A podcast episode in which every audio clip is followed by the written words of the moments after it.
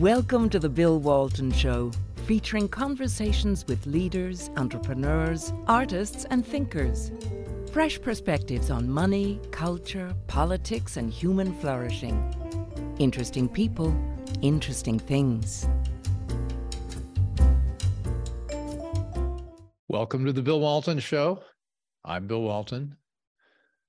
Look around the world today. Everywhere there are, as the old adage goes from the Bible, there are wars and rumors of war. Russia and Ukraine, China, Taiwan, North Korea, talking about invading South Korea, Iran, get back get back in the headlines, letting loose terror upon Sunni Arabs in Israel. Uh, the, the German general von Clausewitz told us that war is an extension through politics through other means. Well, today politics has gone mad. Um, as America's failed wars in Vietnam, Afghanistan, Iraq, Libya, Syria, they've all shown mission creep can be catastrophic. And mission creep in the world is gathering steam. Um, Russia is now massing up to 700,000 troops on Ukraine's borders for a winter offensive. Um, Vlad- Vladimir Zelensky, reliably, Ukraine's president, is now calling on uh, the international community to use nuclear weapons on Russia. And now we have the stunning sight of a of a mysterious Chinese satellite balloon hovering ominously ominously over the United States. Uh, we need our leaders to start making some better decisions. Uh, and to talk through this, uh, uh how we work through this mess, I'm joined by my reliable geo geopolitical strategist, Brandon Weichert. You all know Brandon, uh, geop- geopolitical analyst and publisher of the Weichert Report. He also is the author of Winning Space How America Remains a Superpower and the Shadow War Iran's Quest for Supremacy. Um, so, Brandon, where do you want to start? Should we start with the balloon, or do you want to start with uh, nuking uh, Moscow? We're, we're, in an opportunity we're in an opportunity rich environment here my friend uh, you know we can uh, we, they're they're sort of linked uh, the two things i linked, think yeah Continue. Yeah, yeah, yeah. So, so basically, you've got on one hand the and uh, as my my friend in the Air Force corrected me, he said, "Stop calling it a balloon." He said it's an endo atmospheric satellite. Um, and so I said, "Yeah, but it sounds sexier to say balloon, and it also sounds funnier to say balloon." Um, but the bottom line is that this um, this technology that's that's penetrated our porous airspace um, it's a surveillance piece of equipment. And um, there's been some nightmare scenarios. Maybe it's an electromagnetic pulse weapon. Maybe it's a biological contaminant. That's certainly a possibility. I don't think that's what it is. Um, uh, the chinese have used these kinds of balloons for the last 10 years over the South China Sea.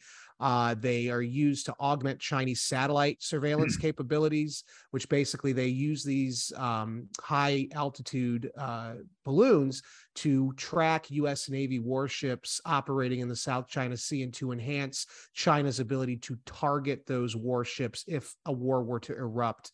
And so this is part of that program.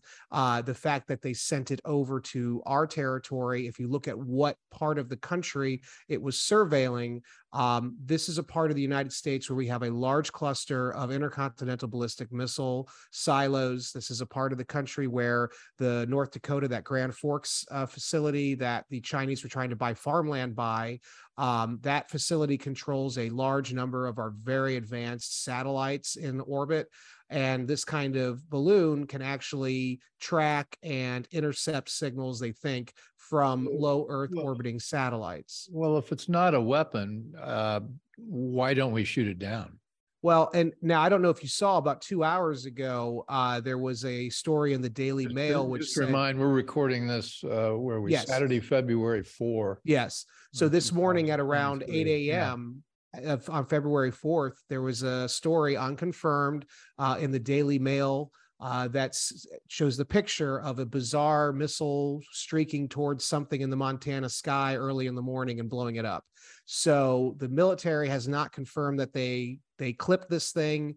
Um, I've not gotten any confirmation from people that I know in the Pentagon off the record, but it's a very caustic image. I posted it on my Twitter. Um, it's a good article, uh, but it's unconfirmed. Yeah, I saw So the it's possible they image, but. I, I thought the balloon, or what, are- what are we calling this? We We're calling It's it the endo-atmospheric satellite. Endo-atmospheric satellite. That's a mouthful. Uh, I know. It's a balloon. you know, I, I thought I'd seen this, the images that it was drifted further away from Montana, which would. be yeah that's Safe place. and- yeah so this is why it's very confusing right now there's a lot of Well, misinformation The, the, the, the- we ought to bring up the real threat here that's EMP, electromagnetic Mhm. pulse. And, and, you know, we had the great Peter Pry on many times. I did. Yeah. Great friend, great thinker. We're so, so sorry he's gone. we need Um, And, you know, my fear was that this, they said this could contain up to 100, 200 pounds of extra, extra weight, putting Yeah. some sort of device in. If there were a, a nuclear device and you shot it down or shot at it or blew it up, that could, that could uh, trigger an electromagnetic pulse, would, would Absolutely. shut down, shut down the, you know, the electric grid and the internet and, and all our communication. Mhm. yeah yeah so um that's the worst case scenario um i i Yeah. I- I I don't know if China's ready to go that far yet. I think this is a proof of concept. I think they're just testing to see what they can get away with. Yeah. Um the fact that these these balloons are used in the South China Sea for surveillance, I I think we're probably in the clear in terms of this being an EMP. Um, it's certainly a possibility, though. Maybe that one coming up from Latin America does have something very bad on board. I don't know but my my thought process why i said that this situation and the nuking of moscow are linked um i think that this was um the chinese are trying to get very detailed actionable intelligence on the state of readiness of our nuclear weapons uh arsenal um I know that most Americans kind of laugh when they hear Zelensky say he wants us to nuke Moscow. Most people say, well, yeah, his country's under siege. Um, the Americans aren't going to do that. But but I actually think that that the Chinese don't know that we're not going to do that. And I think that many countries in the world are very surprised how far we've gone in supporting Ukraine to the point that we are talking openly about overthrowing Putin, uh, dismembering the Russian Federation, uh, and possibly even going to nuclear war over Ukrainian sovereignty.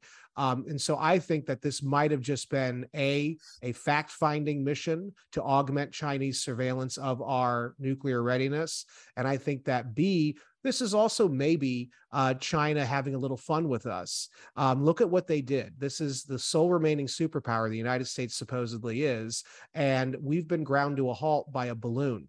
This is a country that put men on the moon, and we couldn't handle a balloon being in our our presence on the eve of what was supposed to be this big uh, meeting between Tony Blinken and the Chinese leadership over global warming. And what did China say when we caught them red-handed? They said, "Oh, this is a global warming monitoring balloon that got off course." I think they're also having a little fun with us. I think they're trying to humiliate us and maybe even send signals to those fence-sitting Asian countries uh, like South Korea and the Philippines. Hey, you think the Americans have your back against us? They can't even protect their own airspace. Well, Joe Biden's told us global, global warming is a bigger threat than China. Yeah, So um, think about That's scary. that. But Yeah. but uh, Brandon, you wrote a book called Space War. And how does this fit into that? I mean, it strikes me that we should have certainly not let not let this end up over U.S. territory. Do we not have the perimeter defenses to see this before it ends up over the continental United States? Well, the Pentagon says that they tracked this thing coming in from the Aleutian Islands, and that And it they was. thought it was just, and they thought it was just fine. I mean, this is. I, this I, uh, I, you know, this is this is the thing is that my understanding is that when we detected this thing coming in from the Aleutian Islands off the coast of Alaska, going in through Canada, we Yeah. could have taken it out at any point. But there was a political decision in the White House made to let it just pass by quietly because the Biden administration didn't want to rock the boat going into these global warming negotiations with China. And they worried that if they shot it down, that the Chinese would freak out and leave the meeting before anything could get done. See, that's my point, though. for- we got right. people in the White House that Right. think global warming is a Right. bigger threat than people So trying ju- to kill us. But just think about this. If it wasn't for a local Montana newspaper reporting the images that an airline pilot took of this thing, the Biden Okay. administration was going to cover it up. The Biden administration was not going to let this happen. So we have people running our country. You're completely correct. We have people running our country who are, on the one hand, sloppily courting nuclear war with a has been power like Russia, and at the same time, bending over backwards to kowtow to the Chinese, the new Chinese hegemon, uh, over this made up issue of global warming or catastrophic global warming.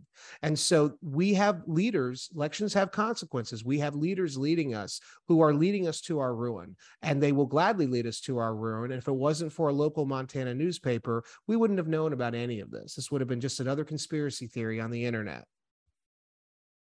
Well, you're certainly making my day. Um, it- It's worse, it's, you're making, it's, it's worse than I thought. I mean, that, so. Yeah. Uh, but so is this Victoria Nuland? Is this, uh, um, Jake Sullivan? Is, uh, who in, who in the White House is in favor of, um, placating China, except, except maybe our president, uh, Joe Biden, who's had some Um, with the Chinese? I think this is so.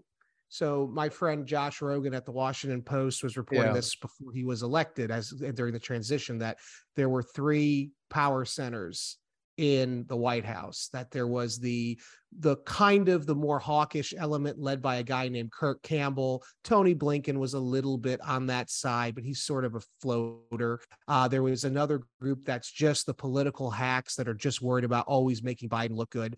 And then you've got you've got also the Kamala Harris wing, and then you've also got the John Kerry, Susan Rice wing, which are the doves. They're the appeasers. They're the ones who want the Iran nuclear deal. Yeah, Tell, tell me about the, tell me about the Kamala Harris, uh, wing. What is she?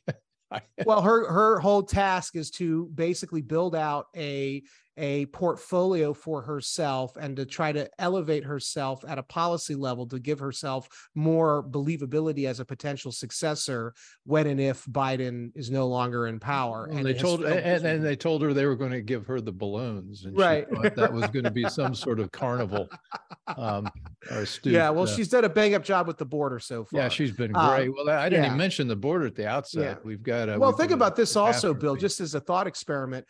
Our enemies are looking at us going, we let 5 million people on, you know, on registered people into our country and we don't know who they are. and we don't know who they are. And now we have no protected airspace. Why would anybody fear the Americans? This is why, by the way, on Friday, South Korea's president is having a public meltdown about not having a reliable American nuclear protection anymore, that they don't believe in South Korea. The Americans uh, can have their back, not because we don't want to have their back, but because we literally can't do it anymore. So if they started a nuclear program, I've lost track of who has nukes. Do, do they have them yet? Uh, no, but they're talking about it seriously now because they don't think that the United States has any staying power.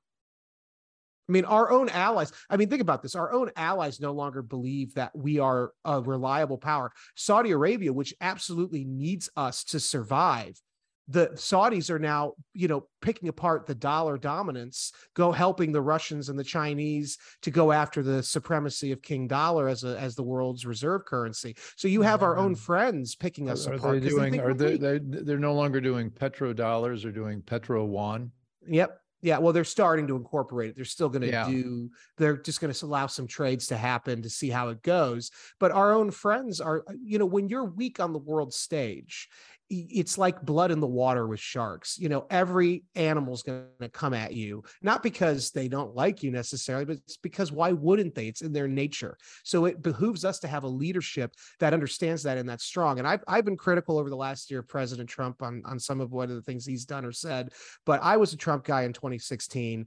I still think that I'm, Trump. I'm still, a, I'm still a Trump guy. I so- know, and look, you know what? At this point, if he's the nominee, I'm going to vote for him. But Sure, but yeah. I'm a Floridian, so my you know I I lean toward DeSantis. Okay, but you got you. I you do. I do think that Trump Yeah. understood. I think Trump understood the Russians. I think he understood the Chinese. I think he understood the Saudis. And I think that's why we didn't have wars when he was president. And I think that we need to get back to that. We only did little things like keep peace in the Middle East. uh, right, right, right. The thing we were told couldn't happen. Right. Yeah. This is the Bill Walton show. I'm here with the great geo, geo what are we calling geostrategic thinker? What, what's That's fine. Favorite? Okay, geostrategic. Geo- Brandon Weichert, a publisher of the Weichert Report, who is very interesting and very accurate on on all things global.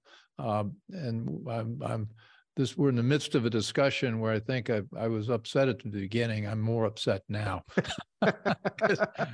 you know, for for me as, as somebody that's led a, you know a fair number of organizations, it starts with good decisions yeah. uh, by your leaders, and it seems like we're making bad decision after bad decision after bad decision, and we're we're creeping incrementally into a into a World War Three. Um, yeah, with with no real thinking through different alternatives. Right. Well, this is sleepwalking to war. This is World War One all over again. And I say this to my friends in DC, and they freak out and they call me a crazy person and they make fun of me. But this is what this is not World War II. Everybody's cosplaying Winston Churchill. Uh, they should be worried about being, you know, Eyre Crowe, or they should be worried about being the Kaiser uh, in World one because what we're witnessing now whether it's in asia or right now presently in ukraine really ukraine is the beginnings of a regional crisis that sparks a larger mm-hmm. unwinnable protracted world war that in this case could potentially bring down civilization itself because we're talking loosely about nuclear weapons here. We're talking about going to war using all means including nukes. And over what and this is just like World War One. Nobody really knew what they were fighting for. It was just sort of this automatic thing. We kind of just drifted into a position where the world was just at war, and it was the killing fields, and it and, and you know it literally just it destroyed European power. People forget. Well, in, World, in World War One, you had all the European powers with their mutual defense treaties. I guess right. that's similar well, to NATO. like NATO. Yeah. And yeah. Uh, so what's our Archduke at Sarajevo? You know, the assassination that uh, that uh, that that that set the match to the tender. Well, there was a uh, think probably the election of Joe Biden. To be honest with you, I think that he's yeah. he's just horrendous. Um, but there's a moment in July, and our friend Stephen Bryen was writing about this uh, at the Asia Times, where I also write. There was a moment in July of 2021 uh, where um, the British Navy sent a frigate in off the coast of Crimea uh, during a, a, a, very large Russian naval exercise, and the British frigate was purposely acting very flagrantly toward the Russian uh, ships, so much so that it is believed that the Russian deployed uh, two MiG jets and dropped bombs in front of the the the British the British frigate. And this is July of 2021. Now it's never mm. been confirmed um, but I have heard from multiple sources that that is that is what happened because the British were acting so brazenly. Well, was this when the uh, the madman was uh, Prime Minister Boris Johnson? Yeah. And isn't Boris Johnson still also out with Zelensky arguing to maybe yeah. let a nuke uh, yes. Moscow. I mean, yes. he was then prime minister. Yes. So this yes. is consistent with his view about yes. Russia. He's still yeah. advocating that. He's and, over you know, here and you know we need to remember that the, the russians they are imperialists. They have a history of imperialism. Um, they're not they're not good guys. But the, the bottom line here is that that we really did things to antagonize um, a bear. You know we really we went out of our way to antagonize the situation. Guys like boris johnson you know and that's why this incident that's kind of been covered up i think that is a huge trigger because if you look july 21 that incident happens. The russians are going i think the the nato allies are going to start mm-hmm. something with us.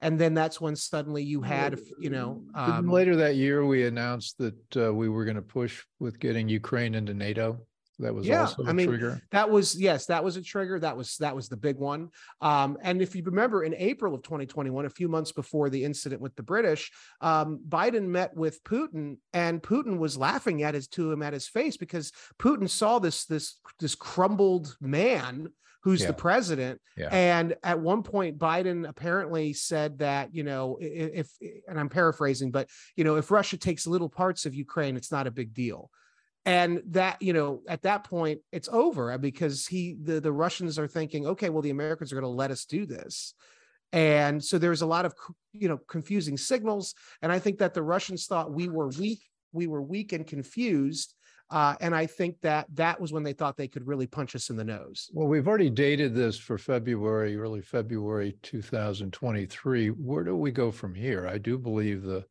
yeah. For a while, people were saying, well, the Russians are spent. They've got hundreds of thousand young men leaving the country. They're not going to be able to build a big army. Well, that, that turns out not to be true. They've got right. they've got a lot of army, a lot of soldiers uh, massing as we speak. Right.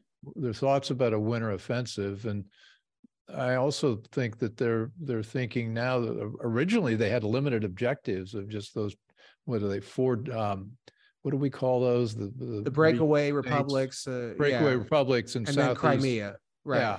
Uh, now they've got more more uh, robust robust ambitions uh, to take Kiev. I mean, is that what mm. is, is that true? I mean, I mean, one of the things I asked a friend I, who I was talking about having you on, I said, one of the things we want to ask is how do we know what we think we know? I mean, right. this particular war seems to be yeah. uh, among others, among many things, uh, subject to so much disinformation. Yeah. Well, it's certainly, as Churchill said, it's surrounded by a bodyguard of lies. Um, yeah, some of that yeah. is some of that is necessary. Obviously, in wartime, both sides are going to do that. Um, but in the case of the Russians, so I hear seven hundred thousand. Um, what I have heard from people that are private military contractors. In fact, one of the, the gentlemen in my community here, he is gun running right now for NATO. Um, he's a retired Navy guy, and he he spends half the year in Lvov um gun running. An interesting neighborhood. You've got a gun I, gun runner. Yeah, yeah. He's he's a yeah, he's he's a very interesting guy. He's he's on the city council here actually. Um, but he um he i saw him over christmas and what he was telling me and this was this was during christmas he said that um, it's getting bleak for the supply lines that that as he sees it. And what he told me was that um, you know he he sends me occasionally some whatsapp messages with what's going on. And then i hear things from people that have been private military contractors over there. Um, and my sense is maybe they have 700000 troops the, the russians or but it looks like there's definitely between 300 and 350,000 that they have so far moved into position. Now, I think they're trying to galvanize more. Um, but definitely, I would be very. they don't need seven hundred thousand. I mean, no, they don't. They don't. If if you look at the population base, um, you know, the reason Ukraine survived last year, largely because of weapons from from us and targeting intelligence from us, but it was also because Putin you know, he thought he could go in there with 160 or 190,000 troops yeah. and just scare the bejesus out of the Ukrainians and that they drop their guns and run away like they did in Crimea in 2014. He didn't realize that seven years of hard training and hard equipping from NATO um, and the fact that they have strong leadership now in Kiev, that that was going to change the dynamic. So he basically got humiliated. Um, he went in with a small force, though, I think, because he was hoping to just negotiate. And when that didn't happen, that changed things. But did Zelensky get? Uh, is it true that in March of 2000, I guess uh, March of last year, that he he was ready to talk with Putin? Yeah. And then he got talked out of it, uh, maybe yeah. putting it mildly, by Boris Johnson. That's and, correct. And, uh, and uh, you know the Americans there's a guy, uh, you know, Zelensky. I know a lot of people have problems with Zelensky. I actually feel kind of bad for the guy. He's got a terrible position. He's got a terrible card. We're going to hang him out to dry. I don't think. Yeah, we are just like we did the Afghans. Um, yeah. um, so on the one hand, I don't like attacking him because I, I just think that that's a terrible position to be in, and I think he has done some good things for Ukraine. Um, but there's a guy who's, I think, his foreign minister Kuleba. Kuleba's Kuleba's psychotic. Kuleba is the guy who um, convinced Zelensky to sign a bill in 2021 that made it the law of Ukraine's government to seek to restore Crimea through force to Ukraine. This is before the war began. That's one of the big triggers of the war, by the way, was that law. Um, Kuleba then, as you're talking about with Boris Johnson, basically Zelensky led an effective defense of Kiev. He saved his country. He saved he saved the core of Ukraine. Mm-hmm. Zelensky understood. Zelensky's a Russian speaker. He understands Putin. Zelensky understood I cannot hold out indefinitely. He was born a Russian speaker. That yes. was his first language. Yes. So Zelensky reaches out, I believe, to Lavrov, who was the foreign minister for Russia, trying to get the opening of bid of a, of a deal. Well, Kuleba, the foreign minister of Ukraine, gets wind of this and basically calls Brussels, calls London, and is like, hey, he's going to cut a deal. Boris Johnson gets on a plane the next day and is in Kiev and the famous pictures of him touring and Right. hand in hand. But behind the scenes, he supposedly strong armed Zelensky and was like, We've given you all this help. You are not going to stop this. You are going to keep going and you're going to restore Ukrainian sovereignty. You're going to break the Russian military in the field for us. And that sounds great on paper. But, you know, Boris Johnson's a politician. He doesn't understand tactics or strategy, clearly the Russians, once that point of no return was reached, once the Russians realized they're not going to get a deal, that's it. It's now total war. And that's why now you have Pu- Putin sounding like the mullahs in Iran talking about how we're run by Satanists and and pedophiles. And, you know, I mean, he sounds, you know, There's some truth to that. right there, there's an element of truth. There's there, right? truth to that. So, you know, even Russian I don't want to. I don't want to get into the social issues, but uh, but but but you understand though. I mean, yeah, there's was a real shift in Russia's demeanor. I mean, the Russians were, you know, they've done terrible things. Sure. I'm not defending them, but it's no, Russia. Nobody's, a- nobody's a hero. Uh, uh, everybody's a little villainous in this. I mean, it's Right. not yeah. Right. And right. And so the point is though, is that the moment that Kuleba got Johnson to put pressure on Zelensky to end the negotiations, that's the end of Ukraine because now Putin's in a position where he can't lose. If he loses, he's going to lose his position. So eh, he's staked his whole legitimacy on this thing. He's all in. And now you're seeing this, which is why now we're talking about nuking Moscow over. and this is why the Chinese, I think, are getting scared and they're sending these satellites over to us trying to figure out are the Americans going to go nuclear? What is going on here? Because we're not acting like we should be acting. Well, Stephen Bryen talks about the possibility. He's not predicting it, but there's a possibility that Zelensky's regime is not going to survive much longer. It's not. And uh, the thing that uh, I, asked somebody yesterday about are we getting where are we getting our information from about the war? Is it coming from the, the, the Zelensky propaganda machine? Do we have a multiple multiple sources? I mean, how do how do we know Right. what's going on? So for me, in the beginning, I was relying on a lot of mainstream sources, and I realized pretty quickly that that's not reliable. Not- Um, yeah. There are things that they were promising us in the beginning that I thought sounded believable. And you look at it and you go, we're a year into this war and we're farther from an end than we were six months ago. So any mainstream Western source, you should probably just throw away. Um, I there's uh there's some wonderful blogs that I've been reading. There, like I said, I have contacts that I've been talking to on the ground. Um, here's something that people don't realize. I have always held off saying this, but I'm going to say it now. Um, the US and its allies have uh, people on the ground embedded with Ukrainian forces. Um, we, you know, they call the term is sheep dipping. Basically, there are people wearing Ukrainian, uh, you know, you know, uh, uniforms or posing as individual private mercenaries. There was a young man a few weeks ago who was tragically killed. He sounded like a wonderful person. Um, I think he was a 29 year old former Green Beret or Green Beret. Um, that the official story is he went AWOL in Syria in 2019 and ended up joining a private military firm to stand with the Ukrainians because he believed in the cause. I think he was a black ops guy. I think this How how analogous operation. is the is to the quote advisors we sent in in Vietnam? this is exactly analogous. This is Okay. exactly so. I and there's another guy I talked to um, who was who was an advisor in Vietnam, and he said that. Do you really think that they're going to train those guys and just let those guys go fight and die? They're going to go. They're going to go with them because those are their guys. They're going to go fight with them. They're going to lead their troops, regardless of whether they're Ukrainian or not. Um, and so you have a lot, particularly in back. Bakhmut. My understanding is there was a contingent of Australians there. Uh, we, you know, it's a it's a Baskin 31 Well, th- flavors. Well, they right? ought to be able to, I mean, they're not going to share with us to, because of their, what they're doing, but I mean, there ought to be some, some feet on the ground there to tell us uh, what's actually happening. Yeah, well, we we do have the you know government does. We have spies, we have paramilitaries. We Yeah. don't have any media people though, and so it's very hard to get in. Which is why you have to really go scrubbing the internet for some of these blogs. Uh, you know, And there's no opposition media in Ukraine. I mean, no, they've okay. shut that down. It's I mean, you know, they've they've shut it down because it's a war. Um, but in the West, in general, it's just it's it's just like COVID all over again, where you had people like myself who were saying, "Hey, this thing came from a bio lab," and we were shut down, we were censored immediately, we were ratioed, and all that. It's the same thing now with the Ukraine. There's an official narrative in the West. There is an agenda um, and again, I'm pro Ukraine, but I'm also a realist here. I where I do not want to go to nuclear well, war. We're all, we're all pro Ukraine in the sense right. you don't want uh, this terrible stuff right. happening to them. But you know, I put out a headline last week. It's high time for a ceasefire in Ukraine. yeah, there's not going to be one. We know there is not going to be one.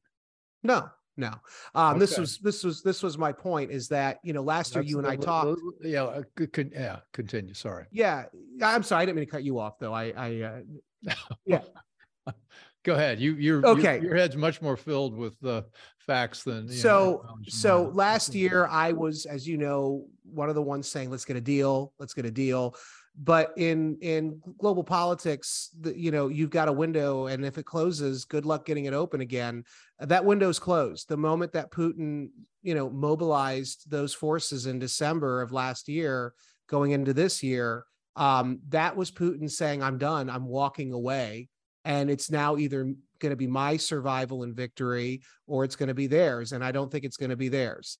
And so now putin is going to push he's going to this is going to become a traditional i think russian war where they're going to grind out the ukrainians they're going to attrit them they're going to basically bleed them in the field and we're going to watch it happen and we're going to say hey the tanks are coming the tanks are coming 73 or 81 tanks versus the 200 T90Ms that Russia's sending and the hundreds of T72s and the possibly, you know, I mean, this is insane. Hey, we this don't have insane. the tanks. It's going to take months no, and months and months. It's going to take years more to, to build. the Abrams them. have to be built, and they don't know how to operate them. That's right. And so this is this is we have set the Ukrainians up for slaughter. Um, the Russians are going to win this thing, I think, at this point. It might take eight months it might take another year but this is this is just like world war ii the russians once they get going they start grinding you out and they bleed you dry. And while the russians don't have the population base they did in world war ii their population is still larger than the ukrainians and that's that's the bottom line that they have numbers they can throw into a meat grinder and still walk out relatively well. Think grant versus the south in the civil war. He didn't win by superior tactics necessarily. He won because he had a lot of people he could throw at the south and the south couldn't withstand it. It's the same thing here.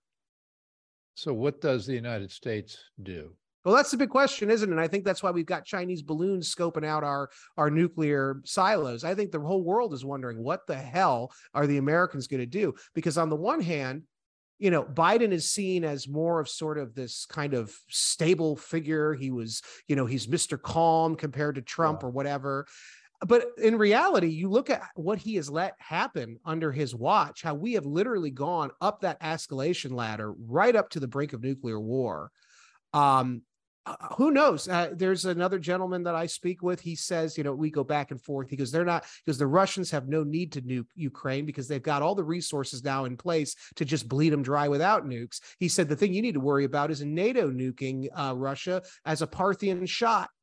And you know, at first I went, "Oh, come on!" But you know, the more I think about it, and you look at the rhetoric surrounding what NATO's saying um, about this war, um, Biden needs to be seen as winning and Biden has become Mr. You know, World War Three. This is he's the FDR. He's gone from you know trying to do all these big domestic bills to now he's shifting to World War Three. So if we're going to lose, who knows what we're going to do? maybe we do fire off a Parthian shot, and maybe that's the trigger for something even worse. Um, you know. I, I don't know. That's the scary thing is I can't predict it at this point because it's been so unstable. If it were me, if if I were advising NATO, I would say stop with the aid to Ukraine. Tell the Poles because this is the big issue: is is we need to protect Eastern Europe. That Poland is the future of Europe. It is one of our best allies. I am very partial to the Poles, so I have a bias here. I love Poland. Um, if it were me, I would tell the Poles accept that the Russians are going to take eastern Ukraine and southern Ukraine, that they're going to hold those territories. Move your forces into the region known as Galicia, which is the western Ukraine, and annex it. and put a line of control through Kiev and tell the Russians, you're going to take everything east and south of that, but we're getting the west. You will not put your troops on our borders. And I think that would end this conflict right away. I think that's what Putin always wanted. Putin's goal has always been the end of the Ukrainian state. And he's going to get that one way or the other. So, what we need to figure out as an alliance is how far are we going to let him go? Are we going to let him go all the way up to Poland's border? Or are we going to tell the Poles, go in and secure Western Ukraine and then make it, we're going to make a deal? because the other alternatives are we're talking World War III with nukes. We're, t- I mean, really yeah. bad things, you know, and so there's no good options here. So this is the Bill Walton show. I'm with Brandon Weichert, and I think I'm hearing that one plausible outcome for this catastrophe in Ukraine is the partition of Ukraine, and half of it goes to Russia and half of it goes to Poland. Yeah. And well, John, well done, Biden and Joe and uh, Boris Johnson. Way to right. go, guys. Right. They've made the world weaker, yeah. not stronger. And the United States, um, you know, once once Russia is able to collapse Ukraine, um, you're going to see some knock-on effects in NATO. Uh, NATO's going to divide. You're already seeing those divisions now, but they've been papered yeah. over because as long as Ukraine is fighting, the the hope is that NATO can stay together. But once Ukraine is is gone, um, Germany is is already aggravated. The people are understandably with the economic situation because of these sanctions. They're going to elect a far left and or far right coalition government that is pro Russia and anti NATO. France, Emmanuel Macron is increasingly a man uh, island onto himself. The French, if you read the French press, actually, we talked about the media. Actually, if anybody can get a hold of the French newspapers, it's probably some of the best dissenting opinions that you'll find in the West the French papers have a lot of dissent going on. Um, so you, against what we're doing in Ukraine, they're saying that's yeah, yeah, saying they want a deal, don't don't yeah. go too far. Um, so if you if you look at the French newspapers and you know the French are the French, um, Macron is increasingly a man on his own. He his government will not survive if NATO if NATO loses in Ukraine, and it will be replaced by also a more pro-Russian regime in Paris, which is going to kill NATO unity. So Poland, sorry. So let's talk about NATO's capabilities because sure. Know, Trump came in, he was talking about how the United States has been funding everything and provides, you know, 70, 80, not whatever the percentage is of, of the of the military clout that NATO has. Seems to me like one outcome here is that the United States get mar- gets is getting marginalized. That's NATO. the key and they've got yeah. another uh, they've got another alliance here that doesn't include the United right. States. So that has always been the dream of France and Germany is to create a pan-European military economic alliance. They've never been able to get it done. Um, the British and the Poles have never wanted that to happen. The Eastern Europeans have always tried to keep the Americans engaged. It's been in our interests, I think, to have some hand in Europe, um, but not at the expense of our other issue dealing with the Middle East, Iran, and dealing with China, which is what's happened now is we're sacrificing more core areas of interest of our own to Europe, which is a problem. So um, the capabilities are without the United States and Britain and Poland. Um, France is the next major military player in Europe, and they're very yeah. hesitant to go too far against Russia. Germany's the major economic player. They've been very hesitant to go against Russia. So you have Western Europe subdividing away from the rest of, of Europe. Um, in the process, yeah. Well, let's put that in context because you've written interestingly, and it was a, I think, tr- accurately that we had a U.S. led world order from the end of World War II and through, I think, mainly bad decisions by the United States in administration after administration. Yep. This is a bipartisan problem. It's not yep. Democrat versus Republican. Um, we've really lost that preeminence. And oh yeah. yeah. We're going we're going from a world that was pretty much dominated by the United States and yep. our our democracy promotion efforts and our attempts to bring the world into a a, a global economic order. Mm-hmm. Um, that seems to be gone. It's all gone. And what, let's do this. What's, let's, what's this Yeah. chessboard look like now if this thing plays out the way you're describing? We are at the beginnings, probably beginning in 2017. We, but, but we are definitely right now in the, in the birth pangs of a, a new world order. It is a unfortunately a post-American one. It is a world order um, in which it is a multipolar system, uh, really a tripolar system, in my opinion. The United States, China, uh, Russia, with Russia being declining, but so is the United States. China's ascendant, I think. Um, and I think the Chinese think that. Um, and so it is going to be a world not built on cooperation, not built on unity. It's going to be a world built on competition. It's going to look a lot more like 19th century Europe than it is going to be looking like post Cold War global system that we've had. So, where does the Klaus Schwab globalist uh, world order global reset fit into this? I know it's another another day. He, he's working they're, the economic dimension, but uh, seems like that's a thing of the that's a relic of the past they're irrelevant. They, the most they're going to be able to do is terrorize people in America and Europe, but the, the, which the rest, they do, right? Right. But but the Chinese and the yeah. Russians and the Iranians, they don't care one iota about right. Klaus Schwab, and they think they're clowns, and right. they're going to ignore them. Um, and so we're witnessing the birth of a new world order that's post-American. That that, by the way, is hostile to America because now you have regimes in China and Russia in particular who truly believe, if given the opportunity, the United States would destroy their, their regime.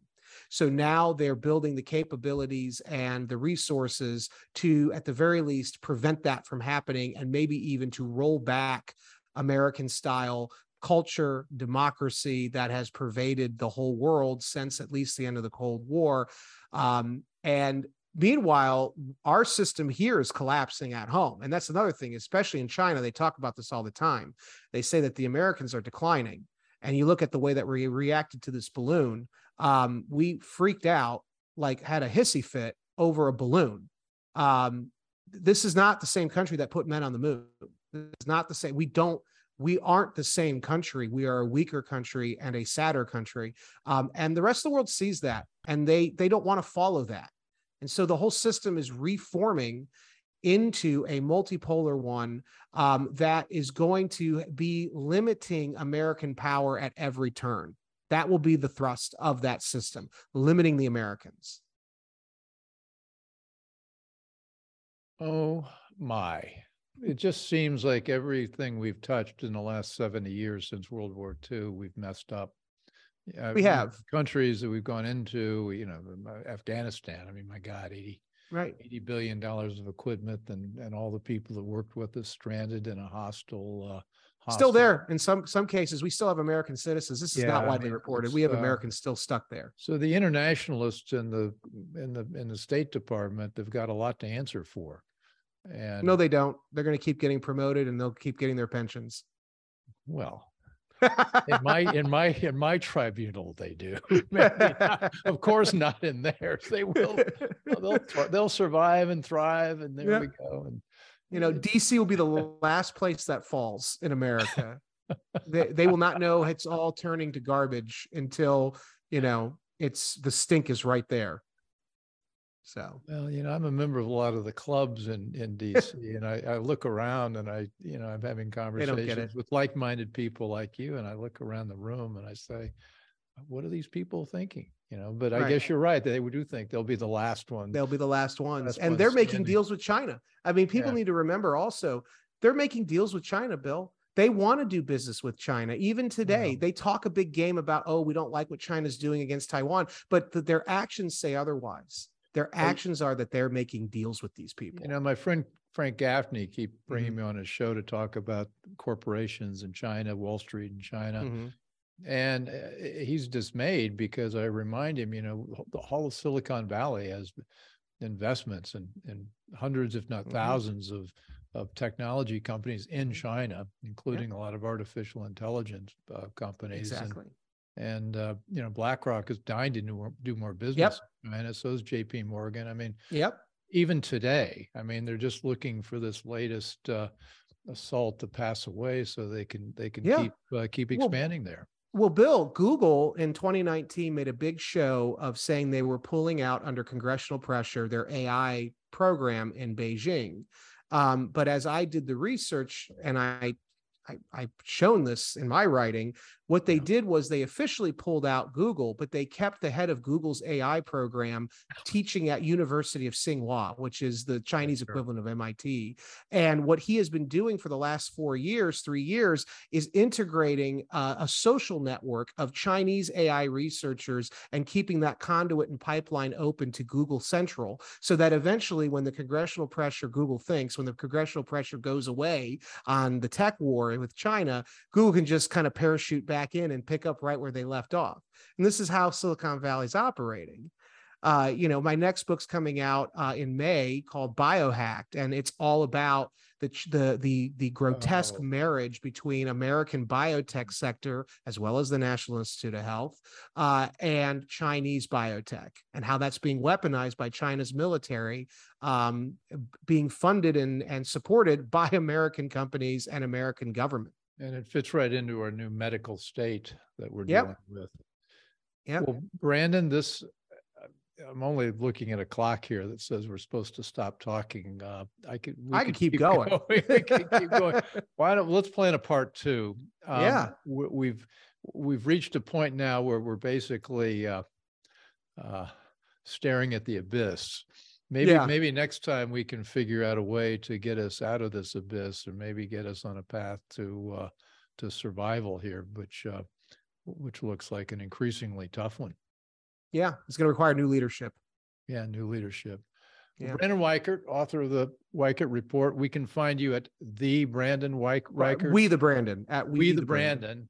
Uh, mm-hmm. That's your handle on Twitter. Where else yeah. can we find you? Um, that's the primary one. I'm also on Truth Social under the same name, We the Brandon. I so. love that. Uh, well, you can find us at the Bill Walton Show. I, I, need to be more clever like Brandon, but it's it'll do for now. Uh, and on all the major podcast platforms and Rumble and YouTube, and uh, we're also on the CPAC Now uh, channel on Monday nights with with our show, and of course. Um, Substack, and we get a lot of comments there. Very interested in your reaction to this show. And Brandon will be back, and uh, tell us what you'd like us to talk uh, talk about next, and uh, sure. we'll do it. So anyway, thanks for joining, and uh, to be continued. Bye. I hope you enjoyed the conversation. Want more? Click the subscribe button or head over to thebillwaltonshow.com to choose from over 100 episodes. You can also learn more about our guest on our Interesting People page. And send us your comments. We read every one, and your thoughts help us guide the show. If it's easier for you to listen, check out our podcast page and subscribe there. In return, we'll keep you informed about what's true, what's right, and what's next. Thanks for joining.